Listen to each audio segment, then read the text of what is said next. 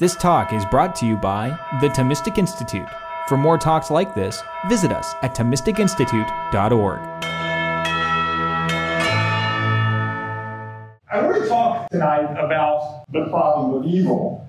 And when we talk about the problem of evil, there are, are various things we might mean by it. We can distinguish different, different problems of evil, if you will. Um, there's what we might think of as the existential or personal problem of evil. The question of, of how do we respond to evil in our own lives? Um, and if we believe in God, how do we relate to God in the midst of our own suffering? Right? There's what we might think of as the pastoral problem of evil. How do we comfort those or attend to those others uh, in our lives and in the world who uh, experience and suffer from evil? Pastoral problem. And then there's the theoretical problem of evil. And the theoretical problem of evil is the one that I want to focus on uh, mostly tonight, though I may say a few things at the end about the existential problem. The theoretical problem of evil is a, is a kind of intellectual problem about whether or not the existence of evil of the, the kind and quantity and types we find in the world is consistent with compatible with the existence of God. You could think of it, if you want, is, is a potential kind of objection to the existence of God that takes the evil we find in the world as evidence against God's existence. And in fact, uh, many people have, whether kind of very self consciously or maybe more implicitly, I think, taken evil uh, as, uh, as a reason to doubt the existence of God. And it's an ancient problem. I mean, it goes all the way back to the beginnings, you know, of we find it early Western thought and so forth. And it's very much a contemporary problem. Are probably a lot of people who are uh, who don't believe in God, whether they be, you know, from professional philosophers uh, to just uh, an ordinary person on the street. One of the reasons might, might give for their disbelief or their doubt is the evil we find in the world. And we can think about it then as the theoretical problem of evil as a kind of argument against God's existence. Um, and it, we can put it in various different ways, but I think this way is, is representative. It starts off with, with certain claims about what it would mean to say that God exists. Um, what are some of the attributes of God?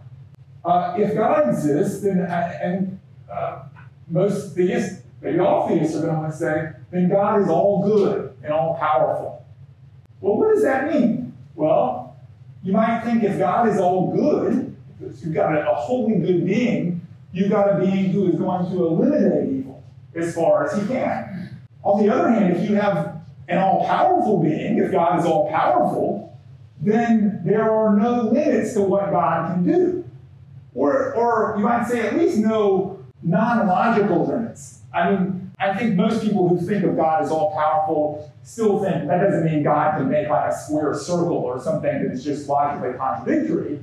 But, but anything that doesn't involve logical contradiction, you might think God has the power to do. So if he's all good, he eliminates evil as far as he can. If he's all powerful, there are no limits to what he can do.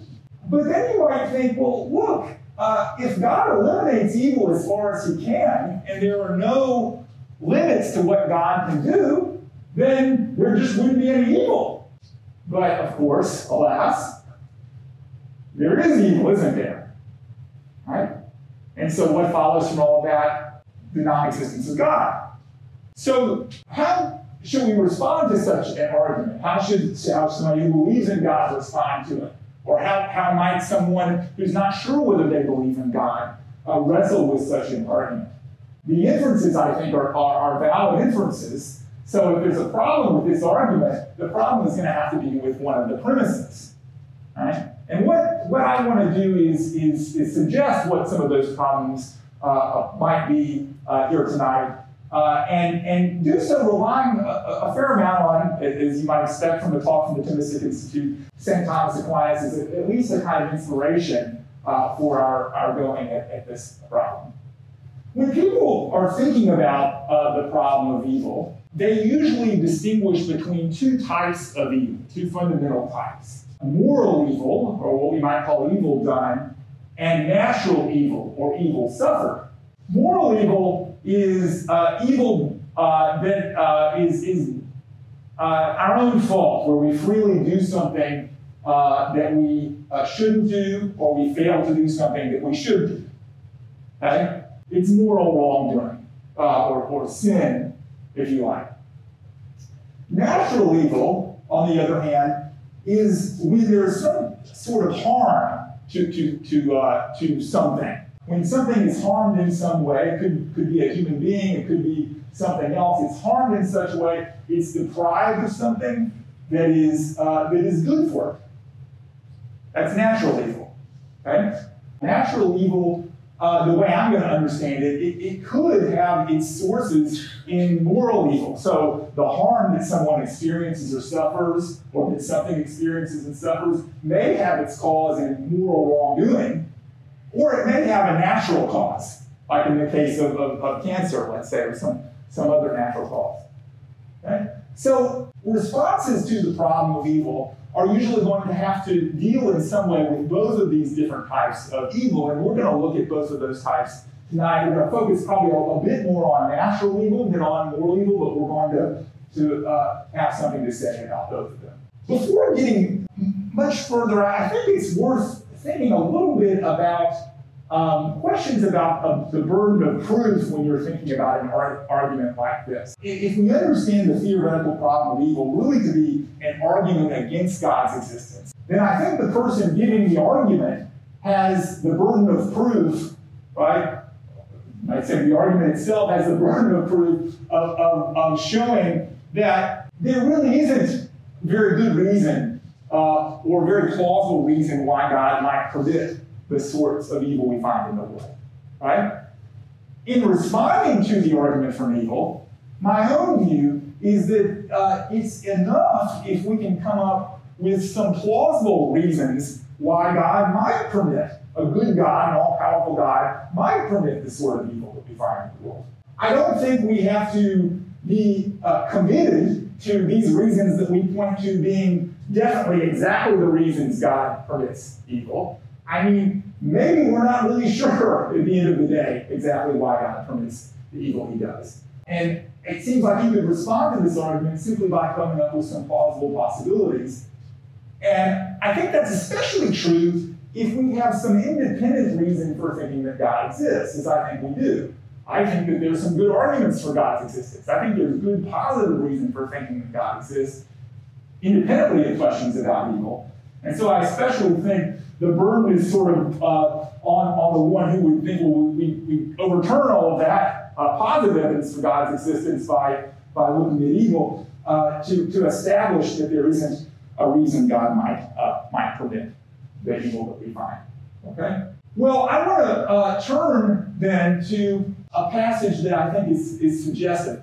I don't know if, if any of you have read much St. Thomas. I mean, he's, he's often, he's very brief. He doesn't, he doesn't waste a lot of words, right? He'll often say something in a very compact way that is quite suggestive, but he doesn't elaborate very much. And I think that's what you find in this passage and in others where St. Thomas is talking about the problem. But let's look at this. He says, Many good things would be taken away. Many good things would be taken away if God permitted no evil to exist. For fire would not be generated if air was not corrupted nor would the life of a lion be preserved unless the ass were killed. Neither would avenging justice nor the patience of a sufferer be praised if there were no injustice. So he's giving some examples here, and some of the examples may sound a little strange to you at first, I'm not sure.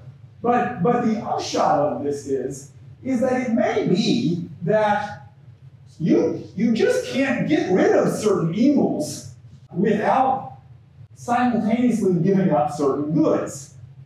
Right? It may be that you just can't get rid of certain evils without sacrificing or sacrificing the possibility of certain goods at the same time. And if that's the case, it may be that an all powerful, all good God would be willing to permit or tolerate the evils in question for the sake of the, of the goods that he doesn't want to, see go or, or get rid of out of his creation. You see that? So if we go back to this, the argument that we looked at earlier, the presentation of the, the theoretical problem of evil or uh, the argument from evil against God's existence, we might ask ourselves, which premise of this argument is St. Thomas suggesting that we would reject? And you all probably have, have thoughts on that or can probably guess. I think he would go after the second premise, right? I think he said, look, it's, it's not at all obvious that if, that if God is all good, that he eliminates evil as far as he can. Why not? Because it may mean that he can't eliminate certain evils without giving up certain goods that he wants. And so he may permit certain evils for the sake of, of, of those goods. So I want to suggest that that's at least one general approach or direction for responding to this argument from evil. And now I want to, to move into some, some more details about how that would go with respect to natural evil, how it would go with respect to moral evil. So why might God permit natural evil? That is, uh, things being harmed in various ways, suffering harm, being deprived of that which is, is good for them. Why might he permit that? And I want to suggest three reasons. The first of which I think is going to be the one that is going to take the most time to unpack. And the, the other two, which I think follow or can, can follow more quickly. The first reason is, I suggest, and I think, I think Thomas, St. Thomas thinks, that natural evil just comes along with creating a particular sort of good, uh, the good of a material universe, or the good of a material ecosystem, if you will. The natural evil just comes along with that. You're going to create the good of a material universe, you're going to create something where you're going to be permitting some natural evil. Okay? The second uh, reason I want to talk about is uh, the idea that God permit natural evil in order that we not become satisfied or complacent in the enjoyment of this world.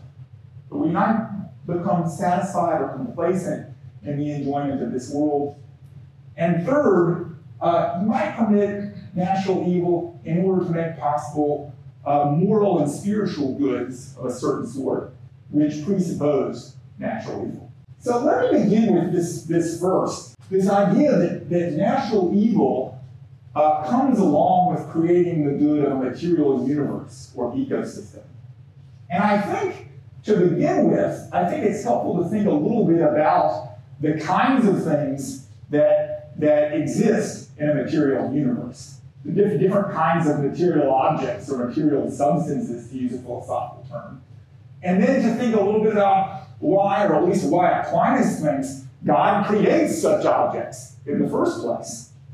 Okay?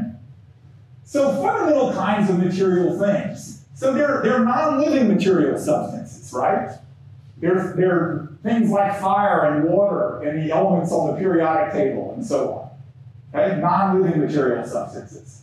Then there's what we might think of as the most basic level of living, uh, of, of, living things, living uh, material substances. They have the most, the most basic powers that, that would belong to something insofar as we want to say that it's alive, capable of taking in nutrition and of, of growing and of reproducing. We might call these vegetative life forms. It would include things like plants, right? And, and trees and, and you know, single-celled organisms and so forth. These are presumably non-sentient uh, life forms. They're living things, but they're non-sentient in, in, in the sense that they don't have they don't have the sensory powers and they can't they can't sort of feel things really because they're non-sentient. Unlike what we might think of as is the next level of living things, next level up, animals, right? Because animals have not only these powers of nutrition, growth, and reproduction, but they also have the powers of sensation. Uh, and they can experience things like desire and pleasure and pain. And then there's a very uh, special kind of animal, the rational animal or human being, which has these kinds of, of powers, but also uh, reason and will, right? The ability to understand the world through reason, to intellectually grasp the world, right? and to, to will things, that is, to, to desire or to pursue that which is understood through reason. So we have different kinds of, of material of material things. Why does God create? Why does God create at all? And why does God create material things of, of such different kinds? And here I, I want us to, to, look at a passage from, from St. Thomas that, that um, I think is, is interesting. It's a, it's a long passage. I'm going to break it up into three parts. So Thomas tells us that God brought things into being, right, created things, in order that his goodness might be communicated to creatures and be represented by them. So he creates, he creates in the first place in order to share his goodness. God is infinitely good, contains the full, fullness of perfection of goodness, and he creates in order to share that goodness. Uh, not out of any need that he has, but, but simply out of generosity in order to share goodness with other things, to communicate that goodness to them. And then those things, in, in being good themselves, right, will reflect or represent or participate, share in God's goodness. That's why he creates, Aquinas says. Now, he goes on, he says, because his, because God's goodness could not be adequately represented or reflected by one creature, he produced many and diverse creatures, that what was wanting to one in the representation of the divine goodness might be supplied by another.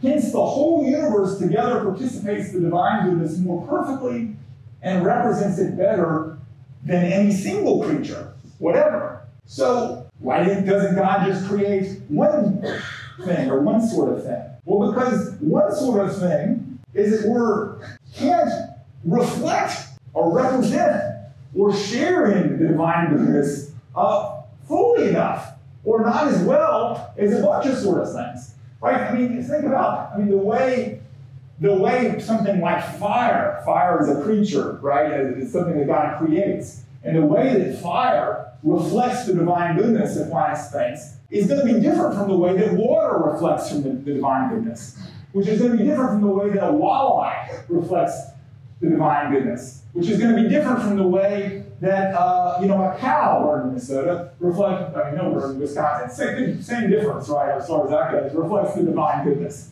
right? All of these things are able, given their natures, to reflect the divine goodness in, in a particular way that the other sorts of things can't.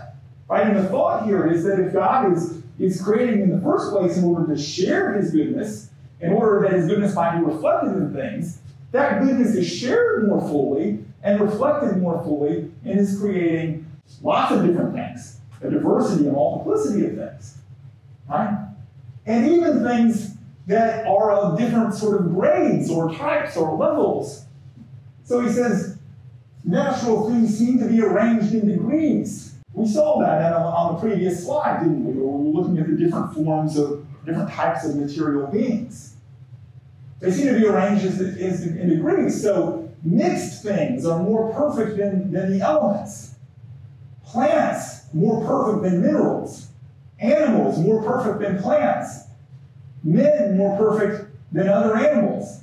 And each of these one species is or types of things or natures is more perfect than the other. Therefore, as the divine wisdom is the cause of the distinction of things for the sake of the perfection of the universe, so it's the cause of this inequality, this differentiation of grades of things. For the universe would not be perfect if only one grade of goodness were found in things. So there's, there's a greater sharing of the divine goodness and a greater reflection of that goodness in creatures uh, by there being a diversity, a multitude of different sorts of things, and a multitude of different grades or different levels of, of, of good things. Right? And so a Aquinas would think there'd be reason for God to create all those sorts of material objects that we saw, because material objects, just in general, reflect the divine goodness and have a share in that goodness. And different kinds are reflected in different ways. Right? And all of that taken together is a more perfect reflection of the divine goodness than any one taken individually or singly. Okay, so what does all this have to do to, to the claim that, that uh, that natural evil just sort of comes along with the good of a material universe or ecosystem. Because that's really the, the, the first point in response to the problem of natural evil. The idea that natural evil just comes along with the good of, of material universe. Well, I mean, just this is a kind of cryptic remark. Uh, Thomas, you might when, when he's talking about evil, why is he talking about you know fire not being generated if air was not corrupted?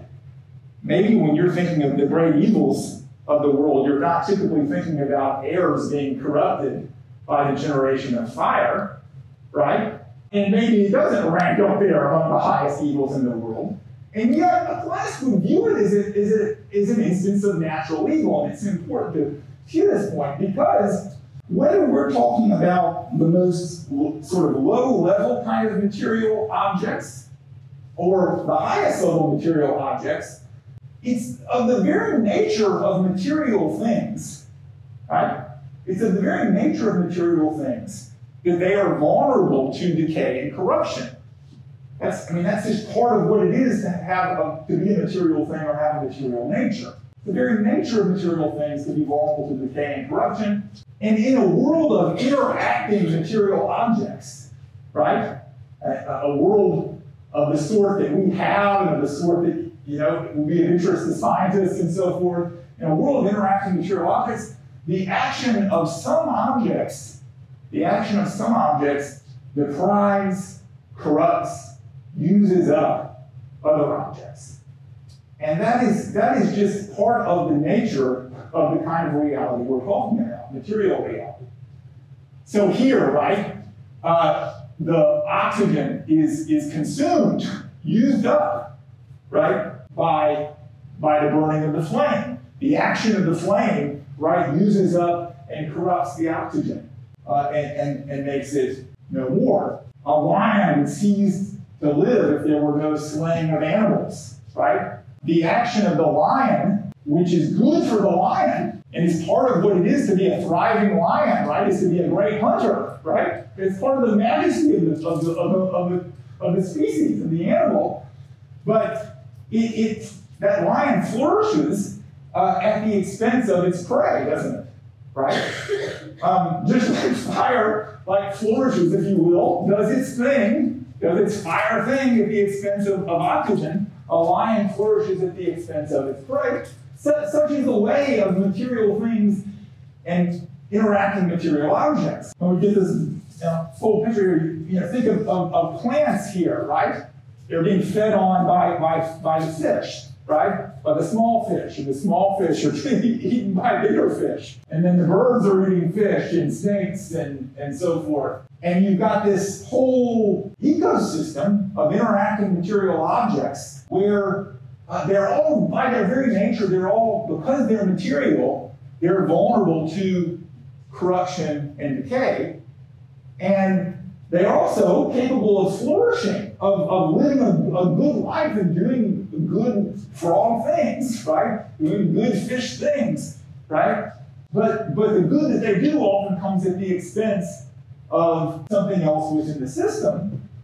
Aquinas says corruption and defects, we might, we might say natural evils, in natural things, are said to be contrary to some particular nature. Yet they are in keeping with the plan of universal nature, inasmuch as the defect in one thing yields to the good of another. Since then, God provides universally for all being, it belongs to his providence to permit, to permit certain defects, in particular effects, particular creatures, that the perfect good of the universe may not be hindered, for if all evil were prevented, much good would be absent from the universe. So there's a real defect here, real harm here, a real natural evil, right, in, in the plant that is being, yeah, becomes dinner for the fish, right? Or in the small fish that becomes dinner for the for the large fish. And those are those are genuine evils, genuine corruptions or genuine harms to those things. But God permits that for the sake of the good of the whole material nature as a whole, and for the sake of the good of the other things in material nature that flourish, right, as, as it were, uh, at, the, at the expense of, of, of other things within that, uh, within that system. Well, it raises a question that we might ask. It is just built into the nature of, of material reality that, that material things are subject to decay and corruption, and that an interacting material world involves some things flourishing at the expense of others. Maybe God should not have created a material world in the first place. That's a question we could ask. I mean, I think today is, is the Catholic Church is, celebrates the Feast of the Archangels, right? So it's kind of fitting here. We've got one of them, Gabriel, here. Maybe God should have just created angels, only angels, purely spiritual beings. Not an angel, right? I mean, I know this doesn't look like a purely spiritual being, right? Because it's got like a body and, wings and so forth. And our representations of angels don't really match with what they really are.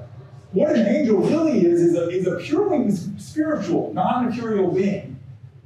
And, and because of that, it's not subject to corruption. An angel isn't subject to corruption and decay in the way that material things are. And so maybe God should have just created angels. Um, I mean, the Catholic Christian tradition says God did create angels. He created lots of them, many, many angels. But maybe he should have just stopped there and not created the material world. So, no non living material substances like fire and water and the elements on a periodic table. No plants or non sentient life forms. No animals. No human beings. No material creation. Maybe God should have done that. We might ask ourselves, would it have been better for God not to have created trees? Trees which are vulnerable, right, uh, to corruption and decay. Or, or non living uh, substances like fire, whose action, right, can harm trees. Maybe God shouldn't have created trees and fire. Uh, would it have been better for God not to have created lions and wildebeest? These both creatures, material creatures that are vulnerable to corruption and decay, the wildebeest in particular, right? It, uh, at the expense of the thriving of the lion. Would it have been better for God not to have created such things? Would it have been better uh, for God not to have created human beings? Because we're vulnerable too to corruption and decay from various sources, obviously, right? Um, or substances like water whose actions can harm human beings. Would it have been better? Sometimes I think people imagine, uh, like, wouldn't it have been nice for God? We, like the, the, material world, we like our ecosystem, right? We're an environmental studies major for crying out loud, right? We like this, right? We, we like to, to spend uh, our vacations walking around and enjoying nature. Uh, couldn't we just created, couldn't we just have all of that without natural evil, right? And I think the question say, well, not really, right? Um, Natural evil just comes with uh, a material creation. You could ask the question well, maybe God shouldn't have created a material universe. He, maybe he should have just left it with the angels. But if he's going to create a material universe, the good of the material universe is going to have natural evil as an accompaniment. So should he have created a material universe or not? Well, I just, I mean, from my, my own view, it, it isn't it's certainly not obvious to me that God would have been better off not to have created a material universe. The material universe is pretty awesome, actually, right? You might think it's, there's a lot of good stuff in there, right? Despite the fact that what comes along with it is, is, is uh, natural evil, right? So it certainly doesn't seem obvious anyway uh, to me uh, that, that God should have refrained from creating a material universe just because it has natural evil as its accompaniment. It seems quite plausible to me that God thinks a material universe is pretty awesome, right? I'm going to create it even though that's going to involve permitting certain natural evil.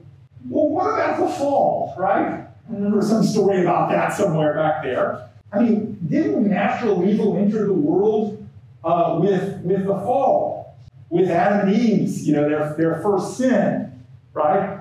Uh, and they're being evicted, right, from, from the Garden of Eden. Nice picture here of the fall. Eve's got, got the apples here.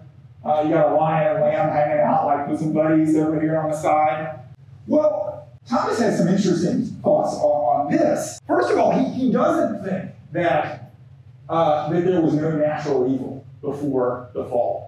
He thinks that, you know, plants and, and animals, non-rational animals, would have would have suffered corruption and decay, which is just part of what it is to be those sorts of things, ultimately. That's part of the natural life of any material object. You see that? So, I mean, despite the, the, the image here, right, um, he would have thought that lions, you know, were still carnivores and would, would eat other animals prior to the fall. That that wasn't something that entered in only uh, after the fall. It's a little different with human beings. Okay? Aquinas and, and, and Catholic tradition, Christian tradition thinks that human beings, like any other material object, is naturally susceptible, vulnerable to, to natural evil and harm. But that before the fall, God gave special graces that protected them from natural evil. He, he was, God was no, under no obligation to give that special protection from natural evil to human beings. It's part of human nature to be vulnerable to natural evil. But in the garden, he gave, not only did he give, uh, create us with grace, supernatural grace, uh, directing us towards ultimate union with God, but he also protected us from natural evil, you know, giving us gifts beyond what were due to us given our nature.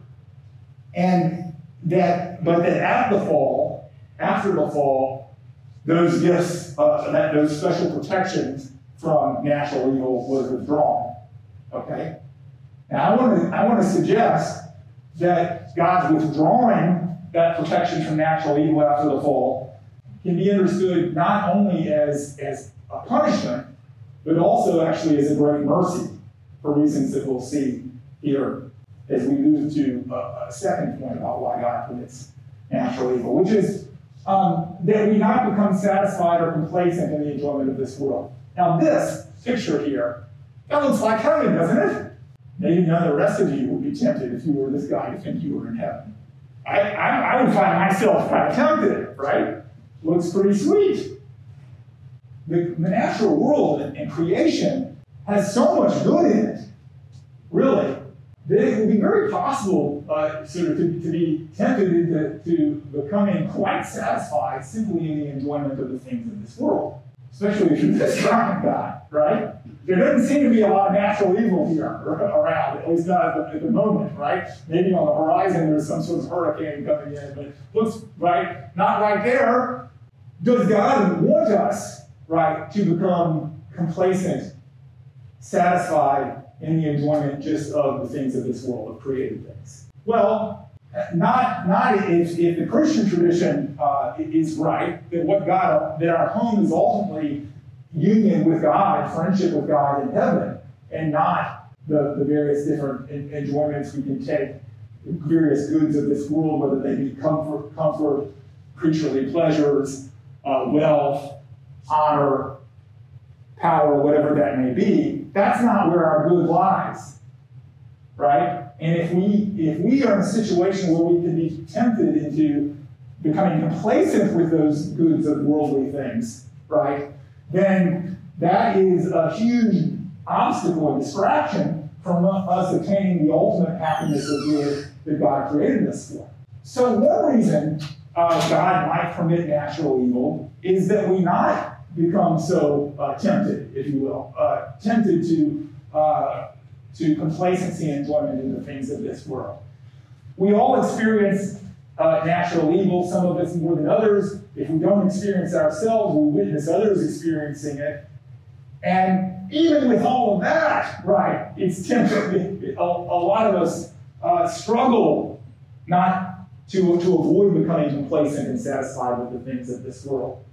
Um, the, but the, the, the, evil, the natural evil we find in this world, uh, is at least makes us think a little twice about that. It makes us point, look our in a different direction for, for ultimate happiness, the direction we need to look, right, uh, given what we were created for, which is ultimately for union with God.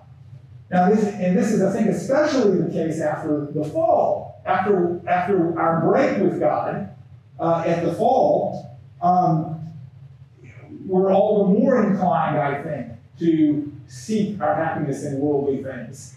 And therefore, it's actually merciful for God to permit natural evil if natural evil can shake up our complacency and, and have our eyes directed uh, towards, towards God. Well, you find these kinds of sentiments uh, in, in great thinkers of the tradition. Here, uh, St. Thomas is quoting uh, St. Gregory the Great. The evils which weigh us down here drive us to go to God. Right? Going to God is a good thing. Right? Um, uh, Aquinas uh, will, will think, and Gregory will think. And so if the, if the evils serve that purpose, then they're, they're serving a, a, good purpose, actually, within divine providence. St. Augustine has similar points that he makes here. He's talking, this is from his uh, biography, autobiography, The Confession. Some of you may have read it or read parts of it, where he's, he's reflecting on his life uh, prior to his final commitment to God and, and to Christianity. And he's looking back on it, and he's, he's, he's totally invested in seeking happiness in the things of this world. And he talks about how God sprinkles the most bitter vexations over all of these joys taken in worldly things, right? And that and, and, and these sufferings he, he, subjected Augustine to, which Augustine understands to actually have been a, a, a great mercy. In your mercy, right, you were raging against me in your mercy and scattering the most bitter vexations over all my illicit joys, so that I would look for a joy that had no vexation and find that I can have none outside of you, O Lord, outside of you, who makes suffering into a teacher and strife in order to heal and kill us, lest we die apart from you. And it's a, it's a, it's a very scriptural idea here too. Hebrews 12, 6 the Lord disciplines him whom he loves and chastises every child whom he receives. And why does he discipline us? And how does he discipline us? Often it's through our, our suffering. He does that, scripture seems to be saying, out of love, in order to direct us back uh, to him. Just a third thought on why, why uh, God might commit natural evil. Right? Natural evil might make possible certain moral and spiritual goods, which presuppose natural evil. I mean, you, I take it know who these folks are. Most of you do. Eustace, Mother Teresa, yeah, Saint Damien of Molokai, right? But both uh, heroic in the, the acts of charity they exhibited in response to human suffering. You know about Mother Teresa, I assume, Saint Teresa of Calcutta, Saint Damien. Anybody know this story? Yeah, he went to like live on a leper colony to serve serve them, right, and, and, and meet all their kinds of their needs, spiritual, emotional, uh, material needs. And he eventually, is was pretty predictable, caught leprosy himself and died of it, right? Speaking, speaking of this sort of a martyr of charity for that, that reason. Okay? These are dramatic, right, heroic examples of, of charity, which are, um, are, are possible in a, in a world that contains natural evil of the sort that we have. Right? And maybe that's uh, among the reasons God permits natural evil, is He wants to that those exhibitions of, of, of heroic saintly uh, charity. So a number of reasons here why God might permit natural evil, and uh, I don't think these are, are mutually exclusive. I mean, they might, they, they're, they're compatible, right? It might be that God permits natural evil for all of these reasons, right? It, it seems part and parcel, if he wants to create the good of the material universe, it seems like natural evil is going to come along with it. But he might think, well, on top of that, right, it has this uh, positive role that it helps keep us from becoming complacent, right, in the enjoyment of the things of this world and it, it makes possible great saintly heroic actions of this sort. I wanted to say one quick thing about, uh, I'm going to go quickly through the moral evil part, but just I thought I would point out something from the Christian tradition here. Um, is that um, if if creating a material universe, right, even a cost of that, if you will, is that there's going to be certain natural evil, that, that the things of this universe are going to be harmed and suffer harm, right? Christian theology understands that uh, God doesn't leave his material creation alone, right, to suffer by themselves, but though purely incapable of suffering by his nature, takes on a human material nature and suffers with his creatures for their redemption. So he doesn't leave us to bear that cost on his own, but bears that cost uh, with us and, and for us. Well, moral evil, they're a very common response to the problem of moral evil, one that you've probably thought of yourself, is that, uh, that it's, it's needed in order for us to have morally significant freedom, right? If we're going to have the ability to choose between good and evil, to make good decisions, to make bad ones, uh, that God has to give us the freedom to do that. And a lot of people think that what that means is that it's not really possible for God to ensure that we always do the good and never do the evil if He gives us freedom. And so He permits us to do evil because He wants us to have genuine freedom to do good. Right?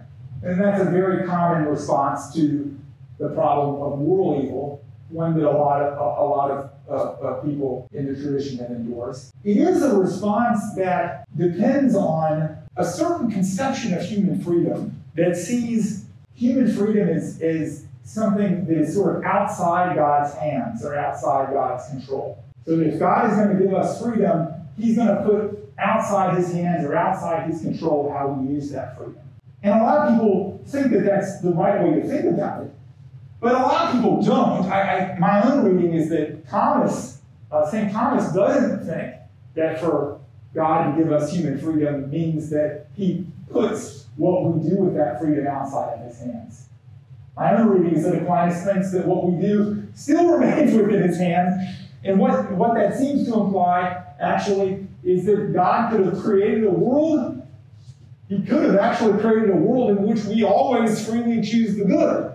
So why didn't he? And and there, the only answer that, that seems to be possible in this is that he permits us to choose evil because it makes certain kinds of goods possible. And you find Aquinas saying this sort of thing. He says, Many goods are present in things which would not occur unless there were evils. For instance, there would not be the patience of the just if there were not the malice of their persecutors. There would not be a place for the justice of vindication if there were no offenses. This is um, a, a, contemporary philosopher who works in the, in the Thomistic tradition, Edward Feser, who gives us some more examples. He points out that there are certain kinds of exercise of free will that presuppose the existence of people who choose evil. For example, acts of forgiveness and mercy are not possible unless there are people who actually do evil things for which they can be forgiven. Right? For people freely choose to act in a forgiving and merciful way, if they do that, then it's, it's possible only in a world in which other people have actually chosen to do evil. So if, if, if God wants to create a world in which heroic acts of mercy and forgiveness and acts of justice too, perhaps, right, are not just possibilities, but actualities, right? They're realized within his creation. Then he's going to have to permit moral evil because without moral evil, there is, aren't acts of forgiveness and mercy and so on. Some of you may, you've been to the Easter Vigil Mass, right, on Holy Saturday at the beginning of the celebration of Easter, and if you, you the, the great Easter proclamation, the Exsultet, right, oh, happy fault, necessary sin of, of Adam, which gained for us so great a Redeemer. Right? Some reflecting on this have thought, look, the, the, the, the act of, of God becoming incarnate and atoning for our sins and forgiving us is such a great boost to the value of, of creation and reality as a whole that it would be something uh, worth permitting sin for in order that that be realized. So that's a line of thought that could be pursued, right? We've, we talked about natural evil, a couple of different lines of thought that could be pursued when thinking about moral evil. One line depends on the idea that if God is going to give us freedom, that places outside of God's hands how we use that freedom. He's just going to have to permit us to do evil if He's going to give us the freedom to choose between good and bad.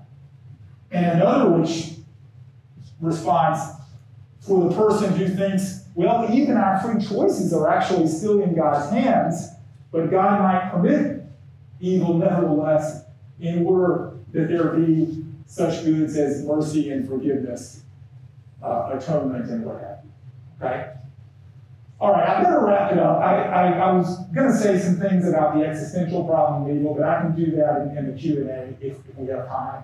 I think we've seen here some possible reasons God might permit natural evil, God might permit moral evil, reasons, therefore, to, to doubt this second premise in the argument from evil. Our question is Does evil disprove God? And a key premise in the argument seems to be that if God is all good, he'll eliminate evil as far as he can. Right? But if St. Thomas and others are right, that's not uh, honestly true. It's not necessarily the case because it may be that getting rid of certain evils means getting rid of certain goods. And that God, because he wants those goods, is willing to permit the evils that are part of that package. Okay? So I'll leave it there. We can we have time for Q&A if you want, and if folks want, we can talk a little bit about the existential problem as well. Thank you.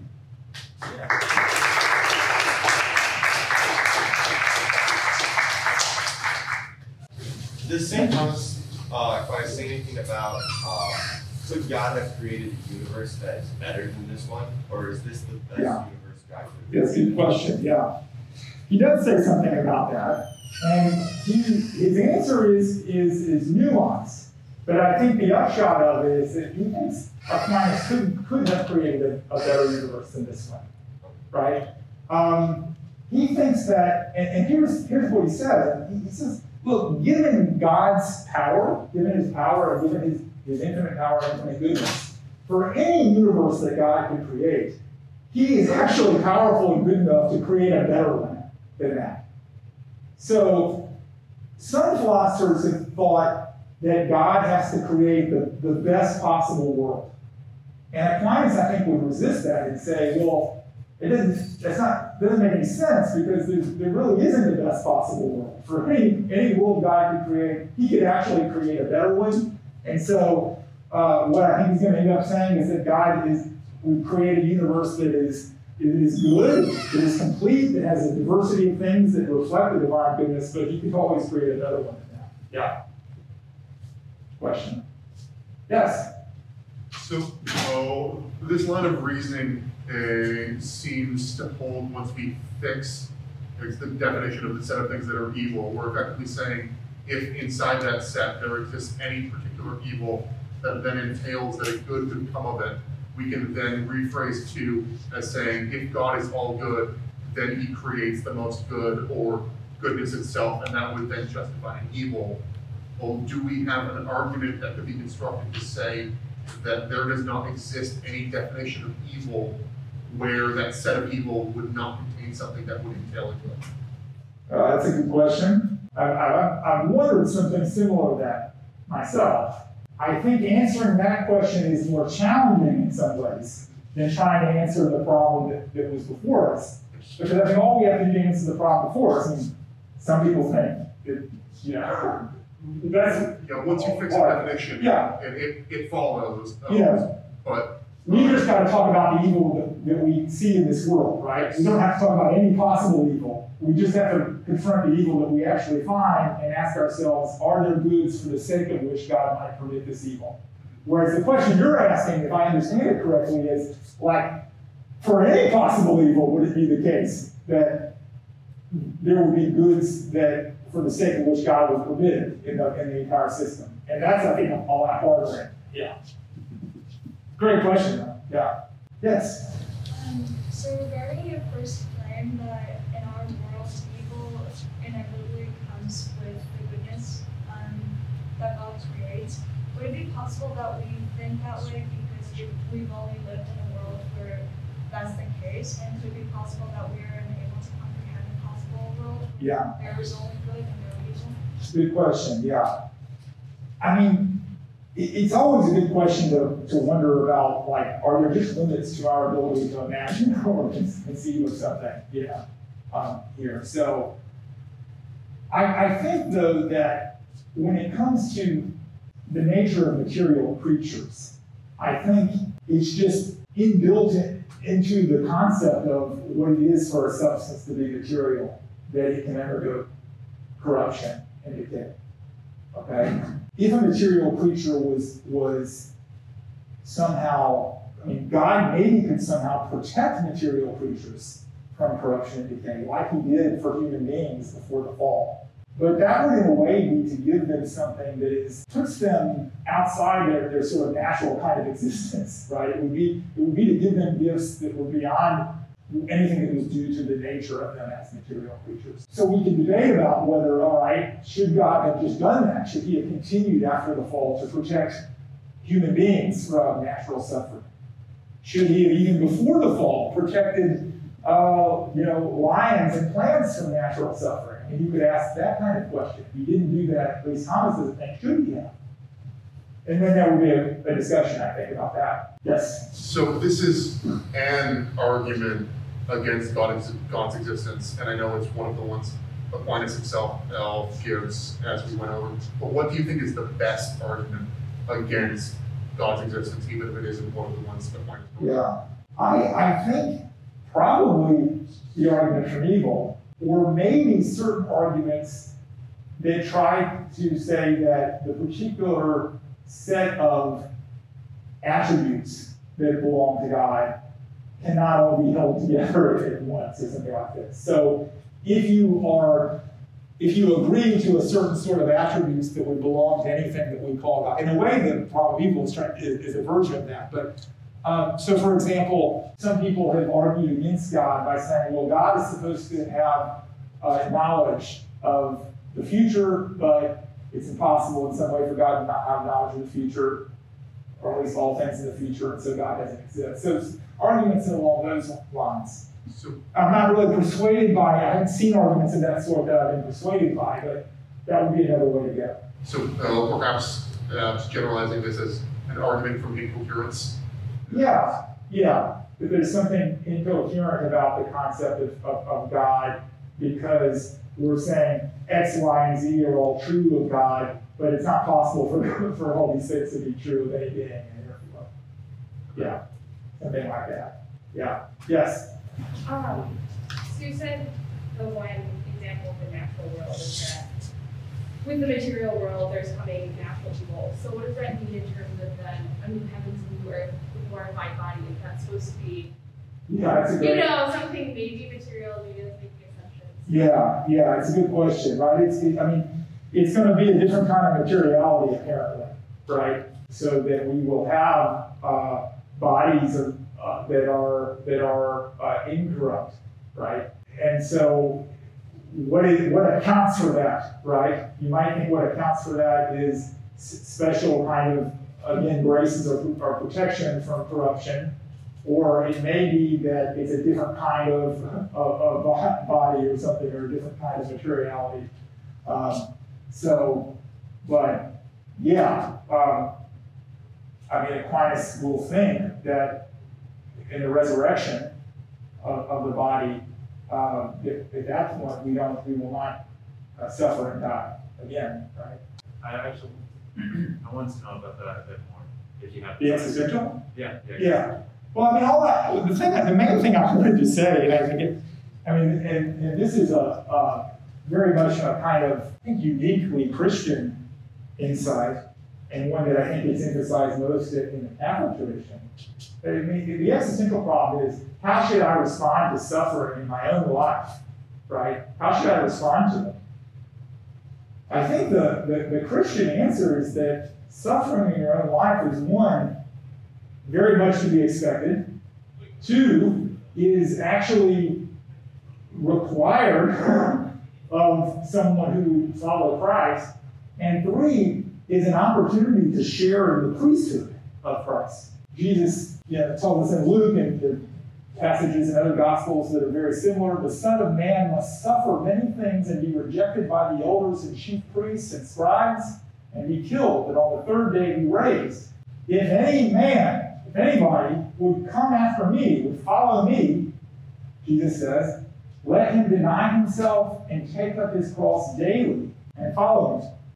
And St. Paul in Colossians says, Now I rejoice in my sufferings for your sake, and in my flesh I complete what is lacking in Christ's afflictions for the sake of his body, that is the church. In, in what sense are we, are we following Christ by denying ourselves and taking up our cross daily, right? Taking on these sufferings. How are we following Christ in doing that exactly?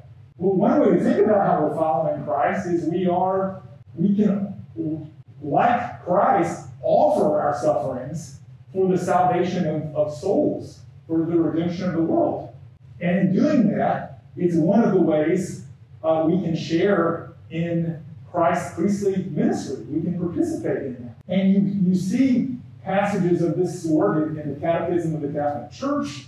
Right? Suffering can have a redemptive meaning, a redemptive meaning for the sins of others, not only your own sins, but can be offered for the sins of others and for their conversion. In union with the Passion of Christ, suffering acquires a new meaning. It becomes a participation in the saving work of Jesus. St. John Paul II has a whole encyclical on, on suffering, Salvifici Doloris. Uh, he says, insofar as man becomes a sharer in Christ's sufferings, to that extent, his own way, completes the suffering through which Christ accomplished the redemption of the world. Christ does not explain in the abstract the reasons for suffering, but before all else, he says, Follow me. Come, take part through your suffering in this work of saving the world. In the spiritual dimension of the work of redemption, the suffering faithful is serving, like Christ, the salvation of his brothers and sisters. Therefore, he is carrying out an irreplaceable service. I, I don't know of a more profound, if this is true, I mean, I believe it is, but uh, a more profound answer to the existential problem of evil than this. That suffering is actually an opportunity uh, to share in the priesthood of Christ, to offer your suffering for the salvation of souls and the redemption of, of the world. There's a there's a piece I saw uh, by a woman I think from Milwaukee, Marge Fenton, and it's possible some of you know her um, around these parts, where she's uh, reporting the advice she heard from a priest. Uh, and the, the, title of the article is "Never let uh, never let your suffering go to waste." Right. So when when you are experiencing suffering or affliction or hardship, think at that moment this is an opportunity. Pray about who you should offer that suffering for, because you can actually offer it in union with Christ's suffering for the salvation of souls. So you want to you want a, a, a profound answer to the question, how should I respond to suffering in my own life? I think you got one uh, here, right? This is either like completely crazy nuts or like the most profound thing imaginable, right? I'm hoping it's the most profound thing imaginable um, myself. Yeah. Okay. Well, thanks. Thanks very much for coming out. Enjoyed talking to you.